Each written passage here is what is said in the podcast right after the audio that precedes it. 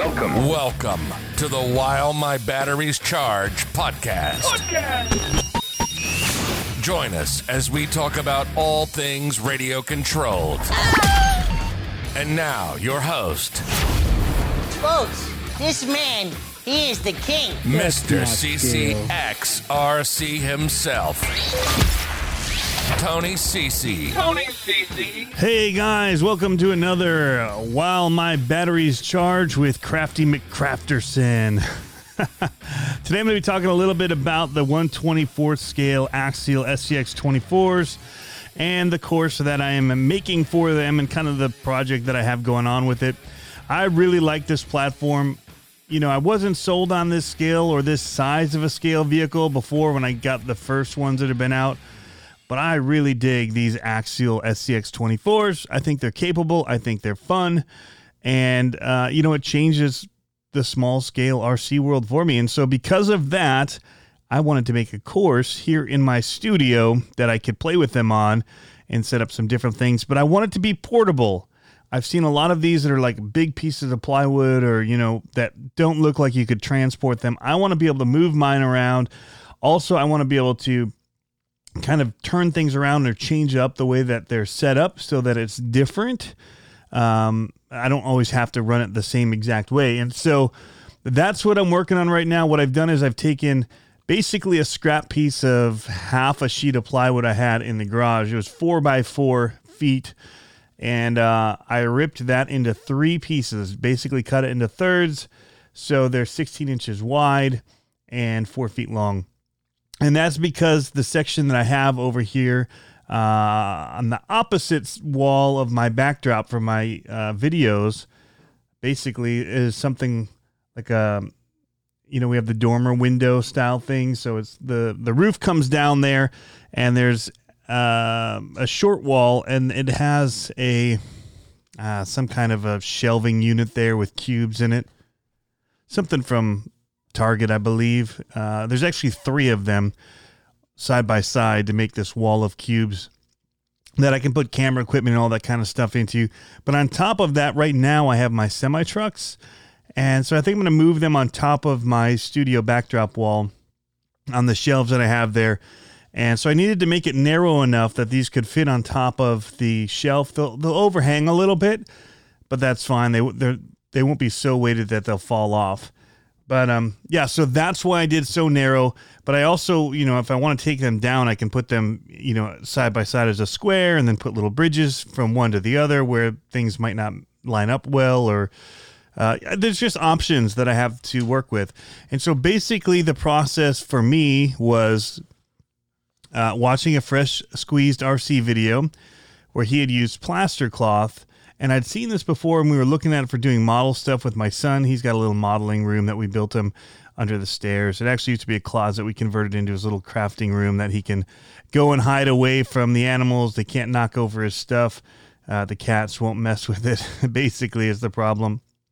And so we, you know, I bought him a whole bunch of stuff from Woodland Scenics for Christmas, and we've been working with it. And I thought, you know, I saw that he had done that, and I thought, well, that's a great way to do this. So I just walked into Walmart and started looking around at things like what can I put this plaster cloth over to give me some different terrain and textures and um, different complications, you know, for the truck to encounter.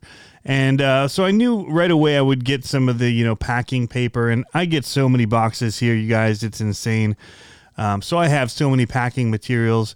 Uh, I mean, I I recycle a lot of it, but I do try to keep some on hand. So I do have rolls of it, but I also have it that comes in all the boxes that I get. And uh, so I just had a bunch come in the mail the other day with the Rival MT10 and uh, some of the other vehicles that I've bought recently. And so I started crumpling that up and putting it onto the board. But when I was at Walmart, I found um, this idea to use the aluminum baking tins or sheets that you can get that you make cakes in and stuff like that because it's got like a hillish size form to it, I guess. And then you just kind of push it in and crumple it or push up the middle. You can make all different kinds of shapes out of it pretty easily and mold it. And then you just put your um, plaster cloth over it to take on the shape and harden. and it's been super cool how it works. So mixing that with boxes that I have on hand, or you know, I bought some just to show what you could do. So I bought some 78 cent boxes at Walmart that you can cut up and make into shapes. I'm going to make one of them into a tunnel, I think. Uh, but I've been keeping styrofoam and things like that out of boxes as well that I can use to make some different shapes. And that's probably what I'm going to be working on tonight. But um, yeah, so just trying to be innovative and think through how I could do this and make it pretty cool. Uh, the one of the cool things that I saw on Fresh Squeeze was he had like the old Losi rocks that you could buy for their Losi crawler that they had um, back in the day, and so I saw some of the like cupcake tins at the dollar store, and that's where I'd actually get these tins, these aluminum ones. If you've got a dollar store near you, you can go in there and just buy a whole bunch of this aluminum stuff for like a dollar each. And so for like 10 bucks, you can get quite a bit of stuff to work with, more than you probably need, especially if you stack that on top of other things and use it in conjunction with paper or even um, like the bubble wrap kind of stuff that comes in packaging. You can use that, uh, tape it into you know little sections to kind of fill areas and space that you're basically covering over and creating shapes with out of the plaster cloth. Um, but it's a pretty messy undertaking i will say that. But it's pretty easy. You basically cut off strips of this paper cloth which is like a mesh that has plaster on it already dip it in water and then you just lay it over your uh, your course and then you kind of smooth it the plaster to fill in as many of the holes as you can. Um, it hasn't worked perfectly, but some some of them where it's not, I just kind of double up the plaster cloth.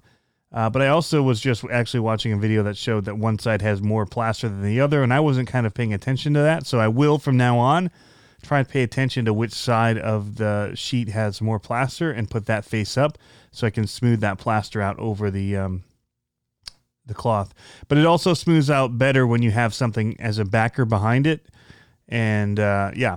Anyway, uh, I might be getting it too wet as well, and it's kind of falling off. The plaster's falling off. I don't know.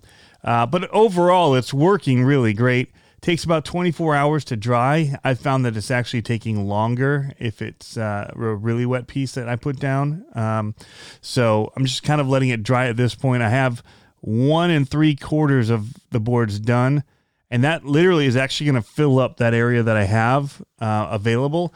So I'm trying to decide whether I do the uh, the third one and kind of put it on some uh, supports and elevate it above one of the other boards. So you have to like take a bridge up to a second layer. I'm not sure at this moment, but um, yeah, I'm working on that right now and uh, trying to decide how I want to do that, or if I don't want to do that third board at all.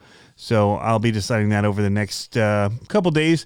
It's going to be a, a, fairly long process in the end because I'm waiting for it to dry. Then I'm going to paint it, probably put some texture on it, hot glue some sticks and things, you know, maybe some trees and scenery. Uh, the other thing I did pick up at Walmart was their moss collection. This was an idea from Fresh Squeezed RC was to just buy the moss that they sell um, in like the the crafting area at Walmart. And so that was a great idea to get some green on there. Uh, and I bought a bunch of dowels and other things that I can use to make bridges and things like that. So it's uh it's turning out better than I actually expected it to. I didn't have high hopes for it, but Crafty McCrafterson is doing pretty good so far with it. Uh, now it's going to come down to painting it. Can I paint it very well? Uh, I kind of am one of those guys that just likes to get projects done and so I might rush that, and I'm gonna try not to, but I I do like I want to get my bench back so I can work on some other videos. I get the new Freestyle RC um, on axle servo mounts for my B50 by Cen Racing, and so I want to show how that install goes. But I need to get my bench back, and right now it's got plaster and a whole bunch of craft supplies on it. But uh, you know, it's all for the hobby. You know, the one hobby leads into learning a little bit of the other hobby. And what's really great, guys, is YouTube in all of this, right? So some people come to YouTube, they'll watch my videos to find out about RCs or maybe how to do something within RC. Uh, and I do the same thing, but I also go on and I search how to make mountains out of plaster or how to make scenic uh, hills and things for railroad tracks. Just kind of the idea of where would these videos be in order to help me find out how to make them. And uh, lots of great stuff out there. So much helpful information.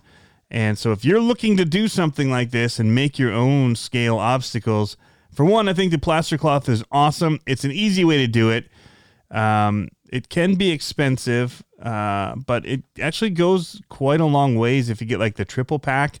And so it's you know it's a much longer piece of material. I get the 12 inches wide because I can cut it up into sections if I wanted to do uh, smaller pieces. But um, yeah, very very impressed with how it works and how it's hardening, and it's gonna be pretty cool. I think when it's done. I've already been running it because I wanted to before everything hardened or before I cleaned up too much. Uh, I wanted to test the the courses that I was making, and so once it got just hard enough and it's still a little bit tacky.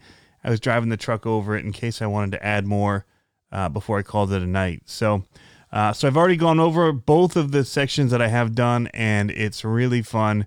And there's there's tricky sections in it, which is what I wanted. I don't want it to be a skate in the park. I don't want it to just look cool driving over it. I want it to be tough. I want it to knock people over, make you try several times to get through the course. And so, you know, I'll be ordering up a bunch of like scale cones that I can use to kind of designate where I have to go, which will make it even more challenging as I try to stay within the cones and follow the course that is laid out before me. So, um, yeah, just kind of like encouragement, guys. If you're looking to do something like this, this is a really easy way to do it. You're basically stacking boxes and crumpled up paper and uh, putting this fabric over it, and, and where it's not even looking cool with the the boxes and the uh, the crumpled paper. Once you start putting this over it, you can add shapes and different things and kind of the way it lays a little bit differently using the paper cloth, and so you can get some really cool um, shapes and ways that it moves because of the way that it it it kind of covers over gaps and things like that, and it's it's really cool. So, um, yeah, if you're into the micro crawlers, be sure to uh, to check out the video when it comes out. Fresh Squeezed already has one, kind of going through his process of how he did it. And um, you know, I had a GoPro malfunction. Unfortunately, on the second part, I was time lapsing it. The first time lapse I did, I was on the wrong side, and so it wasn't like the cool looking side of the hill. So this time I put it on the side I was looking at, um, but it only recorded for like a couple minutes and it didn't even keep doing the time lapse for the part where I was doing the plasters. So another GoPro fail just turns off whenever it wants to. It's uh, one of the most annoying cameras. You know, I thought I was over my hatred for GoPro cameras with the uh, the seven because of the you know the stabilization it has and there's you know it's really good footage when it works, but for the amount of times when I hit record and I'm just thinking it's recording and it didn't, it stopped for whatever reason or it locks up um, I just I still can't trust that thing. So uh, bummed. I'm, I'm, missing a whole section of the build that I did, and uh, I'm just gonna have to do kind of a recap of what I did, show the beginning, and then talk about the process after, and kind of show it in the completed stage. But um, I guess that's a break. Break. Sometimes I saw that um, Harley had it happen to him in his last video over at Harley Designs as he's getting ready for their upcoming competitions they're going to. Um, and he was having an issue with his GoPro not recording. So uh, it it seems to be a pretty common problem with him, and um, yeah, frustrating. Anyway, uh, but this course itself, building it has not been frustrating. It's been a lot of fun. I'm actually really enjoying the build process of it, and uh, I actually ordered up some more of the plaster cloth. I I bought out my local hobby shop of it, um, so I had to order some in, and um, when I get that in, I'll um, continue building. So, um, yeah, I've already got some videos up on Facebook. They're about three minutes long, showing the first course and a little second section of the course. And I'll have more coming when I start working on this other section. I'm going to go to foam this time, get some hot glue working, and then um, probably start working on some of the little other details for it, uh, you know, fences and whatnot. I don't know how many I'll do uh, because I don't know how uh, the layout's going to be yet and where the course is going to be. And I don't really want to block people off from going sections right now by putting fences up where I might want to travel through. But uh, yeah, anyway, thanks for tuning in to another While My Batteries Charge podcast. This podcast is brought to you by Venom Power. Venom Power are the batteries that power my vehicles, and they've been good to me, and their batteries have been super great to use. I've been using them. That was the first LiPo I ever bought because of their Uniplug system, and I continue to buy them because of the Uniplug system. I can share them with pretty much anybody that I'm out running with. Uh, but also, I don't have to worry about changing out plugs on certain cars. I got the Rival MT10, came with a Dean's connector, which is plenty uh, of power or amperage going through it for the system in it. And so it's not worth me changing that over when I can just use my Uni 2.0 plug, guys. Uh, go from XT60 down to a Dean's super simply. And same with my SMT10s that I had. My old ones are still running Dean's.